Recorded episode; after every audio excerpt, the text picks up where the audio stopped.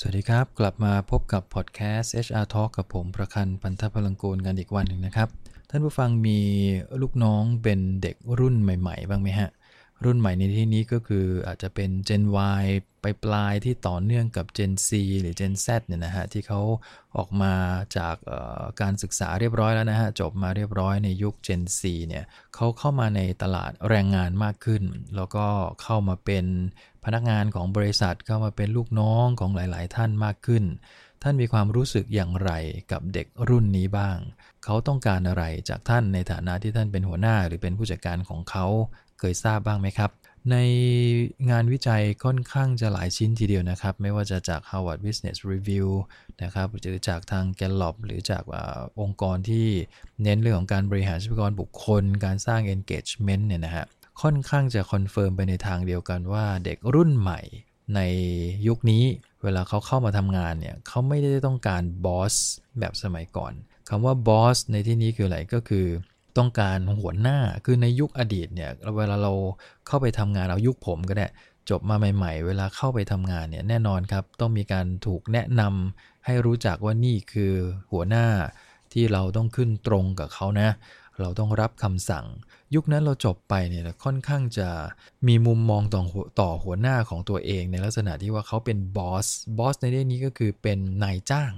เป็นผู้มีอำนาจที่จะสั่งการเราได้แทบจะทุกเรื่อง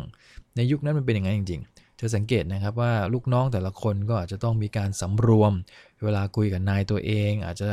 ห้ามโต้เถียงห้ามที่จะเสียงดังสวนกลับ หรือว่าเป็นลักษณะขึ้นเสียงกันนายเนี่ยอันนี้ถือว่าเป็นลักษณะที่อดีตเนี่ยทำแทบจะทำไม่ได้เลยด้วยซ้ำไปจากประสบการณ์ของของผมเองนะฮะที่เคยเจอมานายเองที่เป็นบอสเองก็มีความ ทนงเหมือนกันนะฮะถือตัวเหมือนกันว่าเขาเป็นผู้จัดการ เพราะฉะนั้นเขาต้องเป็นคนที่สั่งการ เป็นคนที่ต้องคอยควบคุม ดูแลอย่างใกล้ชิดนะฮะหรืออาจจะแล้วแต่สไตล์นะครับ แต่อย่างไรก็ดีมันคือความเป็นบอสซี่อะฮะก็คือเป็นเป็นเจ้านายนะแต่เด็กในรุ่นใหม่ ๆ ตั้งแต่ระยะหลังมาเริ่มตั้งแต่ Gen Y แล้วล่ะครับเขาไม่ได้ต้องการคนที่เป็นบอสคือ Gen Y ต้องการคนที่เป็นเพื่อน ลักษณะของเป็นเจ้านายด้วยเป็นเพื่อนด้วย ใช่ไหมฮะก็คือสามารถที่จะปรึกษาหารือกันคุยกันได้ ในฐานะที่เหมือนเป็นเสมือนหนึ่งเป็นเพื่อนร่วมงาน แต่ว่าบังเอิญคุณมีตำแหน่งเป็นหัวหน้าผมแค่นั้น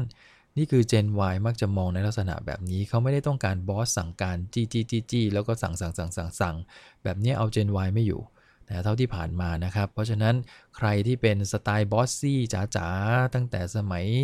เบบี้บูมมาเนี่ย ผมว่าอันนี้อาจจะมีประเด็นหน่อยในแง่ของการสั่งการเด็กรุ่นใหม่ๆ Gen Y ก็อย่างที่บอกเพื่อนนะครับ ต้องการ coordinator เพื่อนคู่คิดที่เป็นหัวหน้าอย่างที่บอกนะครับว่า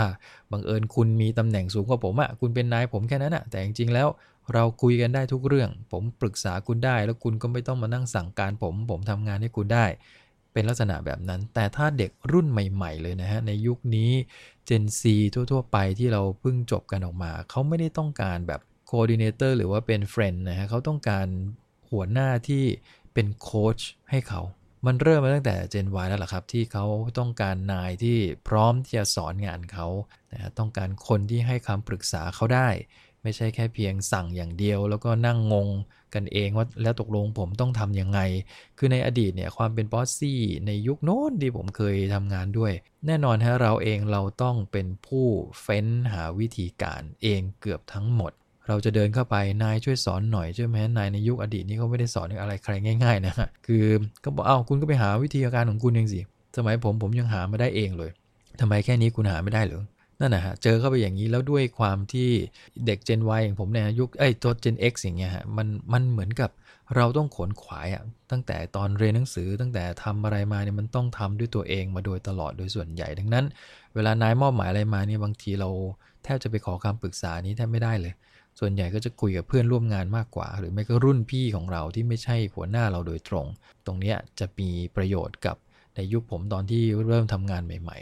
เยอะทีเดียว แต่พอในยุคนี้เขาไม่ได้ต้องการอย่างที่บอกนะไม่ต้องการนายที่คอยชี้นิ้วสั่ง เขาต้องการนายที่เป็นโค้ชให้เขา